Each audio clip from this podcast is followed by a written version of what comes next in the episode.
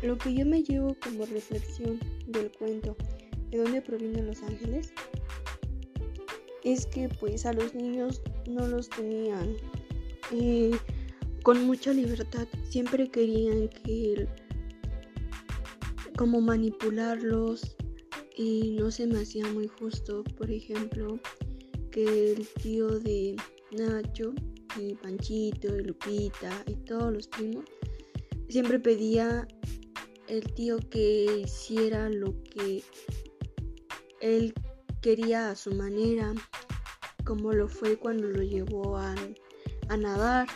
Muchos de los niños no querían, o cuando lo llevó a comer los sopes, y también cuando los asustó con lo de Camila.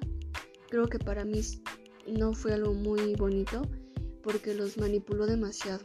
Entonces es una reflexión que yo me llevo y que el no manipular a los niños de esa forma.